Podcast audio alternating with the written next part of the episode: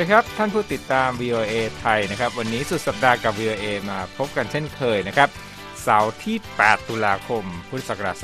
2565 ตามเวลาประเทศไทยครับ มีผมรัตพลอ่อนสนิท และคุณนพรัตน์ชัยเฉลิมมงคลร่วมกันดำเนินรายการนะครับหัวข้อข่าวที่น่าสนใจมีดังนี้ ผู้ที่ทำงานด้านสิทธิมนุษยชน ในรัสเซียยูเครนและเบลารุสคว้าโนเบลสันติภาพไปนะครับ และประธานาธิบดีปูติน ถูกเตือนจากประธานาธิบดีไบเดนว่า ถ้าปูตินจนตรอกนั้นอาจจะหันไปใช้อาวุธนิวเคลียร์ขณะเดียวกันที่สหรัฐเองนะครับ ผู้นำอเมริกันก็อภัยโทษผู้ถูกตัดสินมีความผิดในคดีครอบครองกัญชา และชาวรัสเซียหนีทหารสองรายขอลี้ภัยในสหรัฐหลังเดินทางถึง阿拉สกา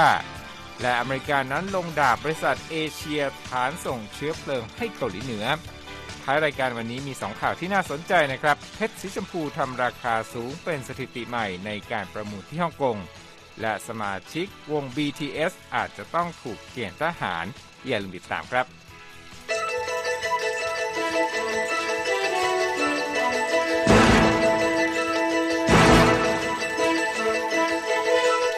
ครับคุณนพรัตน์ครับเราจะเริ่มกันที่ข่าวที่ประธานาธิบดีสหรัฐนั้นใช่เตืครัอนบประธานาธิบดีรัสเซียว่า ถ้าจนตรอกแล้วเนี่ยอาจจะมีการใช้อาวุธนิวเคลียร์โดยรัสเซียจริงนะฮะใช่ฮะรายละเอียดเป็นอย่างไรบ้างครับเรื่องนี้ เป็นคำพูดที่ผู้นำสหรัฐเอ่อกล่าวออกมาในวันพฤหัสบดีนะครับเขาบอกว่า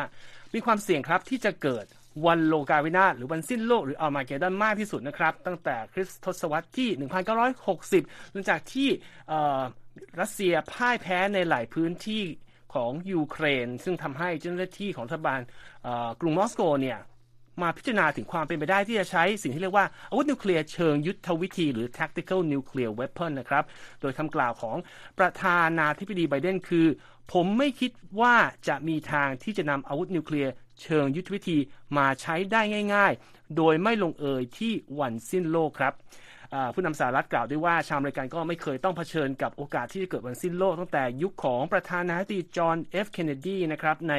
วิกฤตการณ์ขีปนาวุธคิวบา ในเดือนตุลาคมปี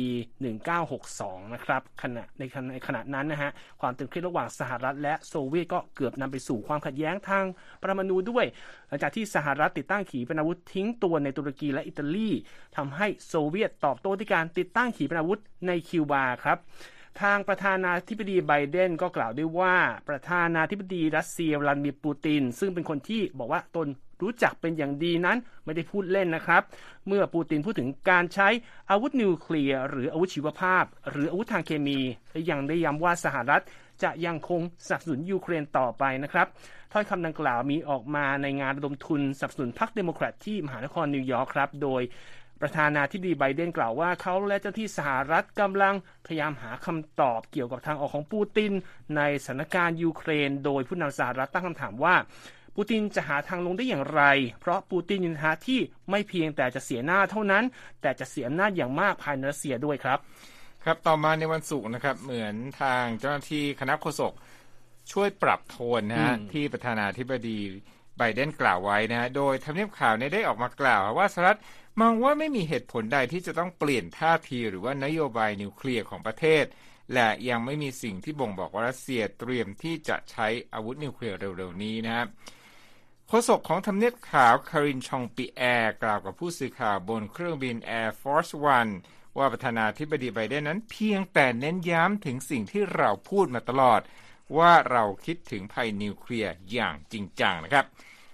ปูตินนะฮะวันนี้ครบรอบ 70 ปีในวันศุกร์นะครับครับ โดยมีบุคคลใกล้ชิดร่วมแสดงความยินดีในโอกาส ครบรอบวันคล้ายวันเกิด ในขณะเดียวกัน ผู้น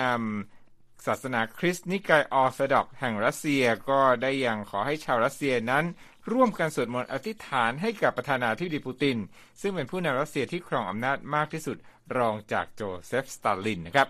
อย่างไรก็ตามครับปูตินต้องรับมือกับวิกฤตภายในประเทศที่ร้ายแรงที่สุดในรอบ 23 ปีของการเป็นประธานาธิบดีรัสเซียของเขานะครับ นั่นก็คือความพ่ายแพ้อย่างต่อเนื่องในสมรภูมิยูเครน และได้ทำให้ชนชั้นสูงในรัสเซียนั้นไม่พอใจมากขึ้นนะ ขณะที่ชายชาวรัสเซียหลายแสนคนก็ได้พยายามหนีออกจากประเทศ หลังจากที่ปูตินได้ประกาศให้มีการเคลื่อนกำลังสำรองไปสมทบกับทหารรัสเซียในยูเครนนะฮะ ในเรื่องนี้มีข่าวน่าสนใจด้วยคุณพรัตครับ เขาบอกว่ามีชายชาวรัสเซียสองคนนะฮะอ้างว่าตนเนี่ยหลบหนีออกจากประเทศมาเพื่อที่จะไม่ต้องถูกเกณฑ์ไปร่วมรบในสงครามยูเครนแล้วก็ได้ยื่นขอลี้ภัยในสหรัฐนะ หลังจากเดินทางด้วยเรือลำเล็กมาถึงเกาะที่อยู่ห่างจากแผ่นดินใหญ่อลาสกาของสหรัฐนั่นเองนะครับรบ สำนักงานของลิซ่าเมอร์คาวสกี้นะฮะวุฒิสมาชิกอเมริกันสังกัดพรรครีพับลิกัน เปิดเผยรายงานดังกล่าวในวันพฤหัสบดีนะโดยโฆษกของสวอลาสกาผู้นี้ได้ระบุว่าสำนักงานของวุฒิสมาชิกเมอร์คาวสกี้ได้ติดต่อสื่อสารกับกองกำลังรักษาการณ์ชายฝั่งและสำนักงานศุลกากรและป้องกันชายแดนของสหรัฐแล้ว และพลเมืองรัสเซียได้แจ้งว่า พวกเขาหนีมาจากชุมชนชายฝั่งแห่งหนึ่ง ทางชายฝั่งภาคตะวันออกของรัสเซีย เพื่อหลีกเลี่ยงการถูกบังคับเกณฑ์ทหารนั่นเองนะครับรบชายชาวรัสเซีย ตอนนี้หลายพันคนนะ ได้หนีออกนอกประเทศตั้งแต่ที่ประธานาธิบดีปูตินนั้นประกาศระดมพล เพื่อสนับสนุนกองทัพ ในสงครามยูเครน และประธานาธิบดีปูตินประกาศว่าการระดมพลครั้งนี้มีเป้าหมาย เพื่อเกณฑ์ชายชาวรัสเซียจำนวน 3 0 0แสนคนนะให้เข้ารับราชการทหารมาแล้ว ชาวรัสเซียจำนวนมากกลัวนะครับว่าในความเป็นจริงกองทัพรัสเซียนั้นจะเกณฑ์ทหารทุกคนมากกว่านะครับรบโฆษกของกองกำลังรักษาการชายฝั่งและสำนักศุลกากรและการป้องกันชายแดนของสหรัฐ แจ้งผู้สื่อข่าวนะให้ไปสอบถามข้อมูล เกี่ยวกับเรื่องนี้กับแผนกกิจการสาธารณะของกระทรวงความมั่นคงแห่งมาตุภูมิสหรัฐ ซึ่งออกแถลงการเพียงสั้นๆ คุณนพรัตน์ครับ บอกว่าชายสองสองคนนี้เนี่ยถูกนำตัวส่งไปยังเมืองอังคาราจเพื่อตรวจสอบ ซึ่งรวมถึงความกระบวนการคัดกรองก่อนที่จะนำตัวเข้าสู่ขั้นตอนต่างๆ ตามกฎหมายคนเข้าเมืองของสหรัฐในเวลาต่อไปนะครับครับแผนกดังกล่าวนะฮะ ก็ได้บอกครับว่า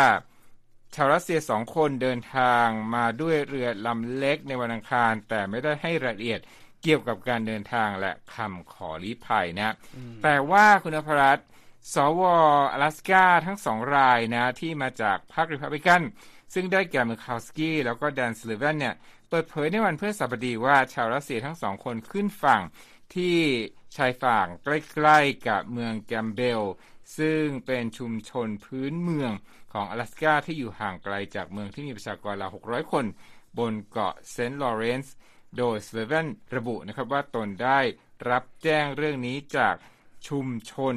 อาวุโสแห่งแคว้นช่องแคบแบริงในวันอังคารนะครับรบจากเรื่องราวนี้นะครับจะไปประเด็นที่เกี่ยวข้องกับส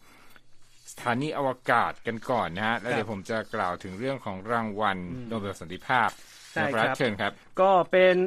สิ่งที่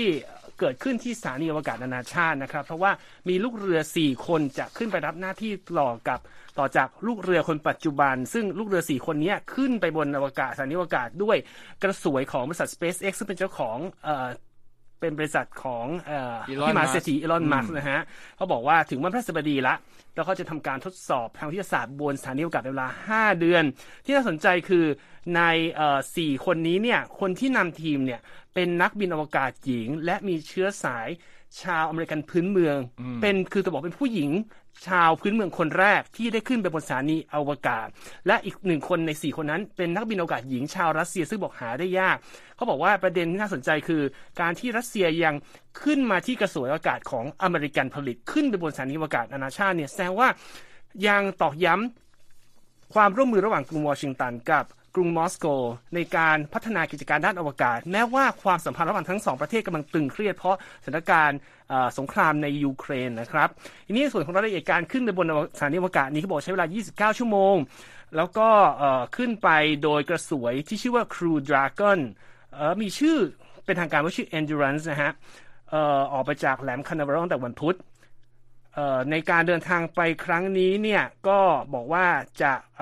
ขึ้นไปทำการทดสอบด้านวิทยาศาสตร์มากมายนะฮะใช้เวลาในการทดสอบ 150 วัน แล้วก็จะมีเรื่องของอย่างเช่นแม้กระทั่งการพิมพ์เนื้อเยื่อมนุษย์แบบ 3 มิติ ไปถึงการทดสอบแบคทีเรียในสภาพเกือบไร้น้ำหนักนะฮะแล้วเขาบอกว่าก่อนที่ 4 คนจะเข้าไปในสถานีได้เนี่ยใช้เวลา 2 ชั่วโมงนะเพื่อผ่านขั้นตอนต่างๆ ตรวจสอบว่ามีอะไรรั่วไหลไหมการปรับสภาพอากาศในตัวกระสวยอากาศ และสถานีก่อนจะเปิดประตูเข้าไปเขาบอกภาพที่ถ่ายทอดสดโดยนาซาลงมานี่ก็เห็นว่าทั้ง 4 คนเนี่ยเหมือนลอยตัวเข้าไปในสถานีด้วยอาการอารมณ์ดียิ้มแย้มแจ่มใสในขณะที่4คนอยู่นั้นก็ ต้อนรับด้วยความอบอุ่นกอดกันแล้วก็จับมือกัน แล้วก็มีการแถลงการนิดหน่อยว่าจะทำงานหน้าที่อย่างดี อันนี้ก็เป็นสถานการณ์บนสถานีอวกาศนานาชาติที่น่าสนใจมากนะครับต้องดูต่อไปว่า 150 วันข้างหน้าจะเกิดอะไรขึ้น และอีก 4 คนก็จะเดินทางกลับลงมาต่อหลังหลังจากนี้นะครับครับก็เป็นความร่วมมือระดับนานาชาตินะฮะอีกเรื่องหนึ่งนะที่เป็นเรื่องราวนานาชาติแล้วก็ ตามกันมาทั้งอาทิตย์นะก็คือรางวัลโนเบลสาขาต่างๆนะฮะเราได้ยินสาขาการแพทย์ฟิสิกส์เคมีนะฮะวรรณกรรม วันนี้คือสาขาสันติภาพ คุณนพรัตน์ปิด week ด้วยสาขาสันติภาพนะคณะกรรมการรางวัลโนเบล สาขาสันติภาพนะครับ ได้ประกาศมอบรางวัลนี้ให้กับอเลส บิยาลยัสกี้นะฮะเป็นนักเคลื่อนไหวชาวเบลารุสที่ถูกคุมขัง พร้อมด้วยองค์กรอีกสองแห่ง ก็คือองค์กรเมโมเรียลของรัสเซีย และหน่วยงานของยูเครนที่ชื่อ Center for Civil Liberties นะครับการให้รางวัลครั้งนี้นั้นเป็นการช่วยย้ำถึงความสำคัญของภาคประชาสังคม ที่ทำงานเพื่อสันติภาพและประชาธิปไตยตามรายงานของรอยเตอร์นะครับเบริตไรส์แอนเดอร์สันประธานคณะกรรมการกล่าวนะครับว่า คณะกรรมการรางวัลโนเบลแห่งนอร์เวย์ต้องการให้เกียรติ ต่อตัวแทนอันโดดเด่นของการต่อสู้เพื่อสิทธิมนุษยชน ประชาธิปไตย และการอยู่ร่วมกันอย่างสันติของเบลารุส รัสเซียและยูเครน ซึ่งเป็นประเทศเพื่อนบ้านกันนะครับรอยเตอร์รายงานว่ารางวัลโนเบลสันติภาพในปีนี้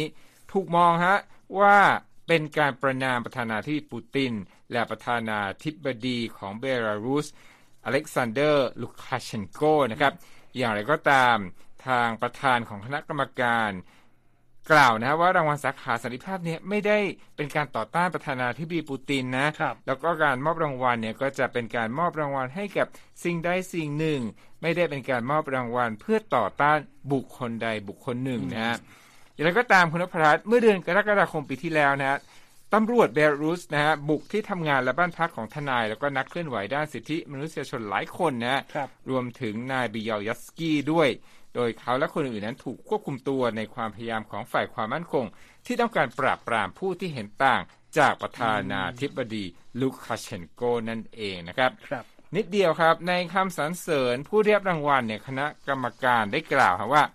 ผู้ที่ได้รับรางวัลสันติภาพ คือตัวแทนภาคประชาสังคมในประเทศของพวกเขา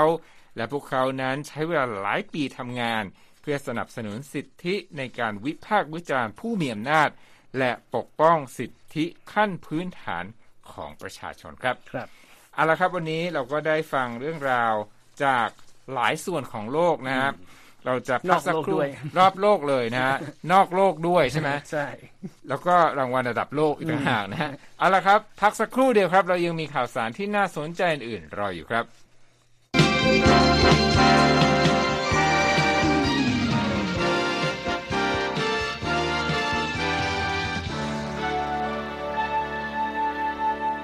ครับ มาดูความเคลื่อนไหวของตลาดหุ้นวันนี้ผมต้องเมนชั่น เพราะว่าหุ้นลงแรงคุณพรัต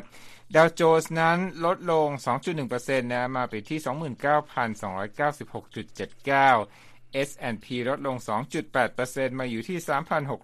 3,639.66 และ NASDAQ ลดลงมากถึง 3.8%นะครับปิดที่ 1,652 จุดนะครับ ก็ คนยังกังวลนะถึงทิศทางอัตราดอกเบี้ย เพราะว่าตัวเลขการจ้างงานในเดือนกันยายนนั้นดี และน่าจะเป็นสิ่งที่ทำให้ทางเฟดหรือคณะผู้ว่าการธนาคารกลางสหรัฐนั้น ยังคงตัดสินใจที่จะทำให้เศรษฐกิจนั้นลดความร้อนแรงเรื่องเงินเฟ้อด้วยการขึ้นดอกเบี้ยต่อไปนะครับ อะ อีกข่าวหนึ่งคุณพจน์ ประธานาธิบดีโจไบเดนของสหรัฐ ใช้อำนาจฝ่ายบริหารอภัยโทษให้กับชาวอเมริกันที่ถูกตัดสินว่า มีกัญชาในครอบครองภายใต้กฎหมายของรัฐบาลกลางนะ โดยมุ่งเน้นไปที่ผู้ที่มีการครอบครองโดยทั่วไปหรือว่า simple possession นั่นเองนะครับผู้สื่อข่าวรายงานนะครับ ว่าคำสั่งครั้งนี้เนี่ยสะท้อนถึงความพยายามครั้งใหญ่ของโจไบเดนที่ต้องการลดโทษอาชญากรรมที่เกี่ยวกับกัญชานะครับแล้วก็ คนที่โดนโทษลักษณะนี้เนี่ยจะเป็นกลุ่มประชากรผิวสีมากกว่ากลุ่มชนอื่นๆนะฮะโดยในแถลงการเนี่ยไบเดนกล่าวว่า ไม่มีใครควรถูกจำคุก เพราะใช้หรือมีกัญชาในครอบครองนะฮะแล้วก็บอกว่าคนจำนวนมากเนี่ยชีวิตพลิกผันนะฮะจากเรื่องของการถูกเอาผิดเรื่องการมีกัญชาในครอบครองนะฮะอย่างไรก็ตามนะครับ การอภัยโทษนี้เนี่ยจะไม่มีผล ต่อการครอบครองยาเสพติดชนิดอื่น ๆ หรือข้อหาที่เกี่ยวข้องกับการผลิตและครอบครองกัญชาเพื่อจัดจำหน่าย นอกจากนั้นผู้ที่ไม่ได้ถือสัญชาติอเมริกันที่อยู่ในสหรัฐอย่างไม่มีสถานะกฎหมายรับรอง และต้องโทษในคดีครอบครองกัญชาก็จะไม่ได้รับการอภัยโทษในครั้งนี้ครับคุณอภรัตน์ ครับ มาดูอีกประเด็นหนึ่งซึ่งเป็นสิ่งที่ออกมาจากสหรัฐนะครับ แต่เกี่ยวเนื่องกับเอเชีย คือในวันศุกร์เนี่ยครับทางสหรัฐออกมาตรการลงโทษบุคคล และบริษัทในเอเชียที่ถูกระบุว่าช่วยเกาหลีเหนือที่ถูกลงโทษทางเศรษฐกิจนะครับ จัดซื้อเชื้อเพลิง ก็อย่างที่บอกนะฮะขัดกับมาตรการลงโทษเกาหลีเหนือของสหประชาชาติหรือ UN อันนี้ตามรายงานของ AP นะครับ สำนักงานควบคุมสินทรัพย์ต่างชาติของกระทรวงการคลังสหรัฐก็พุ่งเป้าไปที่บุคคลสองคน และก็บริษัท 3 แห่งจากสิงคโปร์ไต้หวัน และหมู่เกาะมาแชลในมหาสมุทรแปซิฟิกนะครับ สหรัฐกล่าวหาว่าบุคคลและบริษัทเหล่านี้ ขนส่งพลังงาน ทางเรืออย่างผิดกฎหมาย และละเมิดมาตรการลงโทษของ UN ที่จำกัดการนำเข้าผลิตภัณฑ์ปิโตรเคเลียม และการสนับสนุนการพัฒนา โครงการอาวุธและกองทัพของเกาหลีเหนือนะครับครับออกมาตรการครั้งนี้ถือเป็นครั้งแรกครับที่สหรัฐพุ่งเป้าไปที่เกาหลีเหนือ หลังจากที่เกาหลีเหนือ เริ่มยิงขีปนาวุธถึง 6 ครั้งในช่วงไม่ถึง 2 สัปดาห์ที่ผ่านมานะครับ ก็เป็นข่าวได้ทุกวันนะครับของเกาหลีเหนือนี้ครับ ก็เป็นข่าวควบคู่ไปกับอีกประเทศหนึ่งที่เป็นจุดร้อนของการเมืองโลกนั่นก็คืออิหร่านคุณนพรัตน์ตอนนี้เนี่ยมีศิลปินรายหนึ่งนะเขาบอกว่าเป็นศิลปินนิรนามนะทำการเปลี่ยนสีน้ำในน้ำพุหลายแห่ง ทั่วกรุงเตหะรานของอิหร่านเนี่ยให้เป็นสีแดงนะเพื่อที่จะสะท้อนภาพการปราบปรามผู้ชุมนุมต่อต้านรัฐบาลด้วยความรุนแรง คือรัฐบาลใช้มาตรการปราบปรามด้วยความรุนแรงหลังจากที่ประชาชนในลุกฮือครับขึ้นมาประท้วงการเสียชีวิตของหญิงสาววัย 22 ปี ระหว่างการถูกตำรวจศิลธรรมควบคุมตัวนะครับ ภาพความไม่สงบของอิหร่านนั้นเกิดขึ้นมาอย่างต่อเนื่องนะฮะแล้วก็เป็นข่าวที่เราติดตามนะตั้งแต่ที่มีการเสียชีวิตของมาซาอามินีนะฮะสตรีวัย 22 ปี จากการที่เธอนั้นถูกควบคุมตัวโดยตำรวจศีลธรรม จากข้อหาว่าแต่งตัวผิดจารีตของศาสนาอิสลามนะครับ ความโกรธแค้นต่อการเสียชีวิตของสตรีผู้นี้นะฮะก็ทำให้ประชาชนนั้นออกมาเคลื่อนขบวนประท้วงทั่วอิหร่าน ในระดับที่ไม่ได้เกิดขึ้นมาในรอบ 3 ปีนะฮะตามมาด้วยการปราบปรามของเจ้าหน้าที่อย่างรุนแรงจนมีผู้ประท้วงเสียชีวิตจำนวนมากและมีผู้ถูกจับกลุ่มตัวหลายร้อยคนนะฮะแม้ว่ากองกำลังความมั่นคงของอิหร่านจะใช้วิธีรุนแรงจนถึงแก่ชีวิต เพื่อจัดการกับผู้ชุมนุม การประท้วงต่อต้านรัฐบาลก็ยังเดินหน้าติดต่อกันมาถึงวันที่ 3 วันที่ 20 แล้วนะครับ แล้วก็ข้อมูลของตามคลิปวิดีโอที่มีการเผยแพร่ทางโซเชียลมีเดียที่สำนักข่าว AFP แล้วก็ AP เนี่ยได้ติดตามก็ตรวจสอบดูแล้วนะครับ ช่องสื่อสังคมออนไลน์นะ1050 Touch v i a นะฮะที่ทำหน้าที่ตรวจสอบกรณีละเมิดสิทธิต่างๆ ในสาธารณรัฐอิหร่านเผยแพร่ภาพของน้ำพุสีเลือดอย่างต่อเนื่องคุณนพรัตน์ครับ ตัวอย่างภาพที่อยู่ในรายงานข่าวนี้นะเป็นน้ำพุสีเลือดที่ตั้งอยู่ใจกลางกรุงเตหะราน ซึ่งก็คือสวน Student Park สวนจตุรัสฟาเตมินะฮะแล้วก็สวน Artist Park นะฮะนักเคลื่อนไหวด้านสิทธิมนุษยชนหลายคนนะออกมาแสดงความคิดเห็นทาง Twitter ว่าน้ำพุสีแดงนั้นเป็นงานศิลปะ ที่มีชื่อว่าเตหรานอาบเลือด และว่าผลงานนี้เนี่ยถูกสร้างสรรค์โดยศิลปินนิรนามรายหนึ่งนะฮะสำนักข่าว BBC ภาคภาษาเปอร์เซียนะฮะรายงานในเวลาต่อมาว่า น้ำพุสีแดง น้ำสีแดงในน้ำพุทั้งหลายถูกถ่ายทิ้งไปแล้ว แต่ยังมีคราบสีแดงติดอยู่ที่ตัวน้ำพุ พร้อมเผยภาพ เผยแพร่ภาพออกมาทางบัญชี Instagram ด้วยนะครับ มันก็เป็นเรื่องราวจากอิหร่านนะเราจะเข้าสู่ช่วงท้ายรายการวันนี้แล้วคุณนภัสครับ อยากจะพูดถึงข่าวที่เกี่ยวข้องกับการใช้เงินของคนที่มีอันจะกินสักนิดหนึ่งอืนะมแล้วก็คนที่ชอบเพชรนะครับ เขาบอกว่ามีเพชรสีชมพูนะที่หายากเม็ดหนึ่งนะครับ ถูกประมูลไปในราคาสูงสุดเป็นปฏิการคุณนพรัตน์ โดยผู้จัดประมูลก็คือสำนักประมูลซอตเทบีสนะฮะอืมที่ฮ่องกงนะฮะข่าวนี้มาจากสำนักข่าวรอยเตอร์นะฮะครับเพชรสีชมพูน้ำหนัก 11.15 กรัตนะฮะอืมมีชื่อว่าวิลเลียมสันพิงค์สตาร์นะฮะครับที่ซอตเทบีสเนี่ยนำออกประมูลในวันศุกร์สามารถทำราคาได้เท่าไหร่หรือไม่คุณนพรัตน์เท่าไหร่ครับ เกือบ 50 ล้านดอลลาร์นะ49 ล้าน9แสนดอลลาร์ ซึ่งสูงกว่าราคาประเมินเบื้องต้นที่ 21 ล้านดอลลาร์ กว่าคูณไปก็คือกว่า2เท่านะอืมชื่อของเพชรเม็ดนี้เนี่ยเป็นการรวมชื่อเพชรเม็ดสีชมพูในตำนาน2เม็ดเม็ดแรกชื่อวิลเลียมสันอืมนะฮะครับมีขนาด 23.6 กรัตและถูกทูลเกล้าถวายเป็นของขวัญพิธีอภิเษกสมรสของเจ้าหญิงอลิซาเบธอืมในปีคศ 1947 ก่อนที่จะส่งขึ้นของราชย์เป็นสมเด็จ พระราชินีนาถอลิซาเบธที่สองนั่นเองนะครับ นั่นเม็ดแรกนะ เม็ดที่สองชื่อ Pink Star นะอืม Pink Star เนี่ยมีน้ำหนัก 59.6 กรัตคุณนพรัตน์ครับที่ถูกประมูลไปในราคาสูงสุดเป็นประวัติการณ์สำหรับเพชรคุณภาพดีหายากขนาดนี้ที่ 71 ล้าน2แสนดอลลาร์นะ เมื่อปีคศ 2017 หรือเมื่อ 5 ปีที่แล้วนะอืมสองชื่อรวมกันเป็นเพชรเม็ดนี้ วิลเลมสันพิงสตาร์นะเป็นครับเพชรสีชมพูที่มีขนาดใหญ่ที่สุดเป็นอันดับสองที่มีการนำออกประมูล โดยเพชรสีชมพูถูกจัดให้อยู่ในกลุ่ม เพชรสีหายากที่สุด และมีคุณค่ามากที่สุดนะครับ ผู้เชี่ยวชาญนะของบริษัท 77 Diamonds นะครับ Tobias c o m a n นะแสดงความประหลาดใจต่อการประมูลครั้งนี้นะ และกล่าวว่าราคาที่เพชรเม็ดนี้ทำได้อืมพิสูจน์ให้เห็นถึงความแข็งแกร่งของเพชรชั้นเลิศ แม้ในภาวะเศรษฐกิจที่งอนแง่นนะครับแล้วว่าสินทรัพย์ที่จับตามองจับสินทรัพย์ที่จับต้องได้ เช่น เพชรระดับโลกมีประวัติว่าสามารถยืนหยัดได้อย่างดี แม้ในช่วงเวลาของการขาดเสถียรภาพ เขาบอกนะว่า เพชรคุณภาพดีที่สุดของโลกบางเม็ด ยังเคยทำราคาเพิ่มขึ้นได้ถึง 2 เท่า ในช่วง 10 ปีที่ผ่านมาด้วย คุณคุณนภัสจะสู้กับอัตราเงินเฟ้อด้วยการลงทุนในเพชรก็ได้นะฮะโอ้ก็อยากจะซื้อนะฮะเพชรสีชมพูเนี่ยดูในรูปที่เราขึ้นไว้ฮะสวยมากเม็ดใหญ่นะ แต่ว่ามันไม่ใหญ่ที่สุดเพราะอย่างที่คุณเอ่อรัฐพลบอกว่ามาจากเซตสองเม็ดก่อนหน้าซึ่งใหญ่กว่าเยอะนะฮะแต่ก็นี่คือก็ไม่มีการเปิดเผยนะฮะว่าใครเป็นคนที่มีเงินเหลือมาใช้ในช่วงเอ่อเงินเฟ้อสูง จ่ายเงินครับ49.9 ล้านดอลลาร์ไปเป็นเงินไทยเท่าไหร่ดีฮะอืม พันกว่าล้านป่ะใช่ใช่คิดแล้วพันก็กว่าล้านคิดไม่ออกพันกว่าล้านนะฮะนี่ตัวเลขนี้ไม่รู้จักครับ หรืออาจจะรวยมาจากวงการบันเทิงก็ได้นะคุณนภัสอืมฮะพูดถึงการบันเทิงใช่ไหมเราเข้าข่าวนี้เลย คงมีสาวๆหลายคนอกหักนะฮะสำหรับเออของแฟนของ K-POP บอยแบนด์ชั้นนำระดับโลก BTS นะฮะ หัวข้อข่าวคืออาต้องถูกเกณฑ์ทหารแล้วตามภาษาเอ่อนโยบายของรัฐบาลเกาหลีนะฮะที่เอ่อผู้ชายทุกคนต้องมีการเข้ารับเกณฑ์ทหาร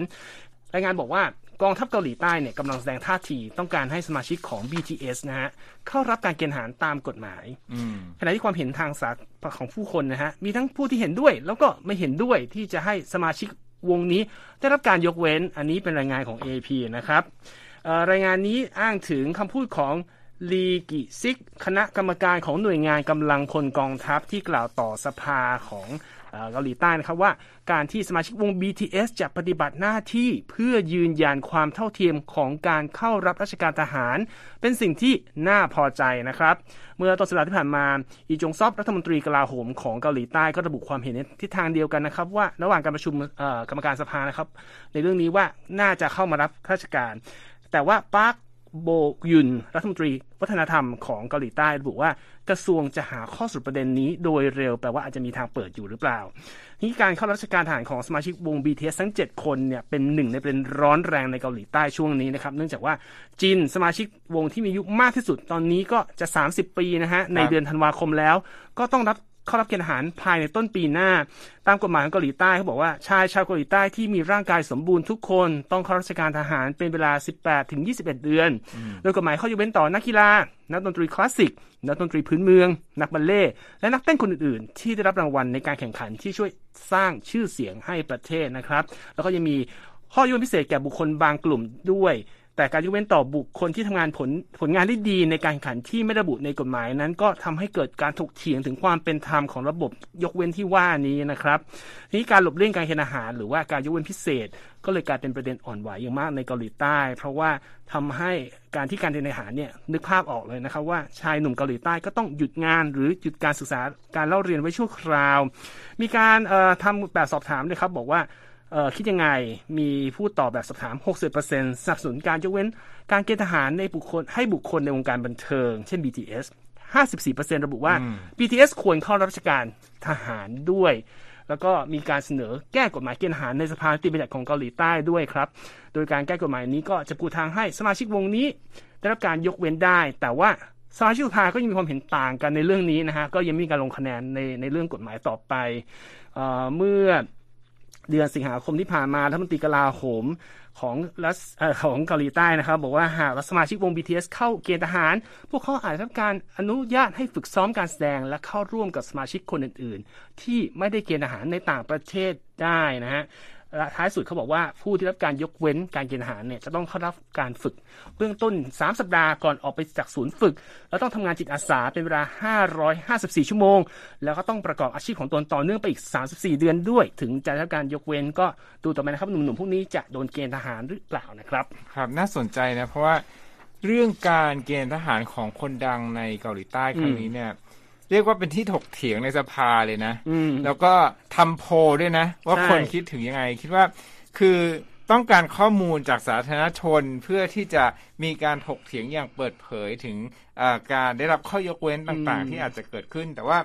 ผมว่าทั้งนี้ทั้งนั้นเนี่ยเป็นการบุคคลสาธารณะนะฮะใช่ก็เป็นที่สนใจแล้วก็เป็นสิ่งที่ทางเกาหลีเนี่ยก็ให้ความสนใจมากเรื่องการอ่าเรื่องดนตรีเคป๊อปเนี่ย เขามองถึงผลกระทบที่อาจจะเกิดขึ้นกับอาชีพของคนพวกนี้แล้วก็การถ่ายทอดวัฒนธรรมใช่ของเกาหลีเป็นนะฮะสินค้าส่งออกหนึ่งหลักของเขาในช่วงนี้ก็ต้องดูกันชัดๆนะฮะครับเอาละครับก็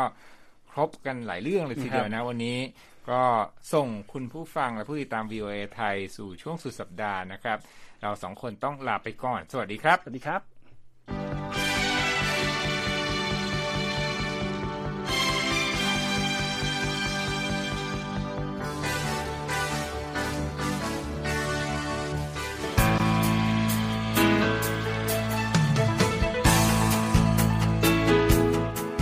ครับ และที่จบไปก็คือรายการจาก Voice of อเมริกาภาคภาษาไทย หากคุณผู้ฟังต้องการฟังรายการในวันนี้อีกครั้ง สามารถเข้าไปได้ที่เว็บไซต์ voa thai com และคลิกที่โปรแกรมของเราครับ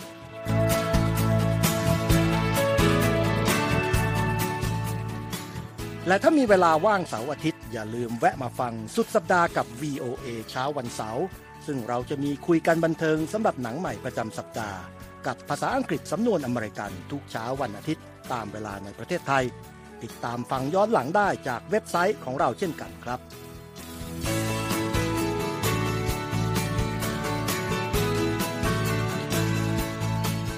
และสำหรับคุณผู้ฟังที่ชอบเรียนรู้ภาษาอังกฤษ ตอนนี้เรามีคอลัมน์พิเศษ Let's Learn English ซึ่งเปิดโอกาสการเรียนรู้และฝึกทักษะภาษาอังกฤษ ในรูปแบบที่ถูกออกแบบโดยผู้เชี่ยวชาญตามมาตรฐานการศึกษาของอเมริกา เพื่อให้เนื้อหาเหมาะสมสำหรับผู้เริ่มเรียนภาษาอังกฤษ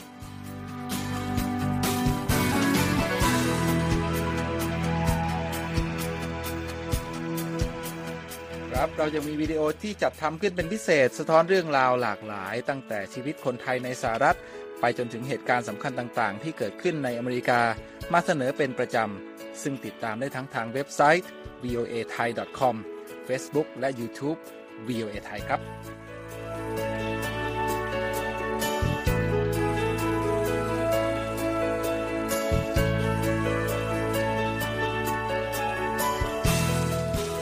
ไม่ใช่แค่นั้นนะคะ เรายังมี Facebook Live ให้ชมการออกอากาศสดจากกรุงวอชิงตัน และยังมี Instagram สะท้อนมุมมองสังคมและวัฒนธรรมอเมริกัน บอกเล่าเรื่องราวที่น่าสนใจผ่านภาพถ่ายจากทั่วทุกมุมโลก ให้แฟนรายการได้ follow กันด้วยค่ะ